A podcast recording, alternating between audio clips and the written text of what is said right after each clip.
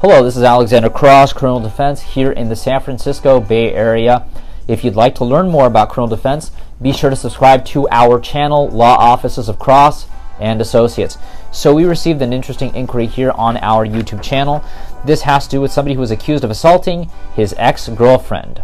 Criminal attorney Dublin, accused of assault, Dublin, assault, Dublin. Let's see here. I have a case of domestic violence with a restraining order. One day, I went and waited for my girlfriend after work. I wanted to see my son. When she saw me, she started to hit me, and I defended myself. She called the police, and they arrested me. Yeah, even though, let's say it's all on video, and let's say uh, she was hitting you and you just kind of sort of blocked her and maybe hit her just to keep her away from you, yeah, you're not going to get charged necessarily for that because that will be self defense, especially if it's obvious. Obviously, if it's not obvious, then you could be charged again with domestic violence. But you cannot go see your ex girlfriend. I don't care if you have a child together.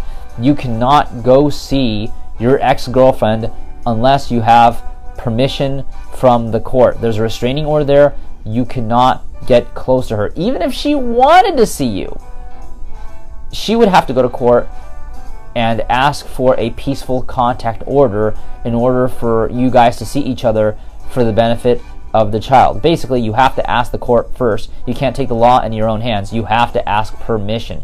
If you do not do that, not you can be charged with um, uh, disobeying the court, which would be a violation of Penal Code Section 166, which is a misdemeanor that carries up to one year in county jail for a violation of a restraining order. You could also be charged uh, with Penal Code Section 273.6, which is also a misdemeanor that also carries up to one year in the county jail. Remember, when there is a restraining order, I don't care if you both want to see each other, cannot see each other without permission from the court.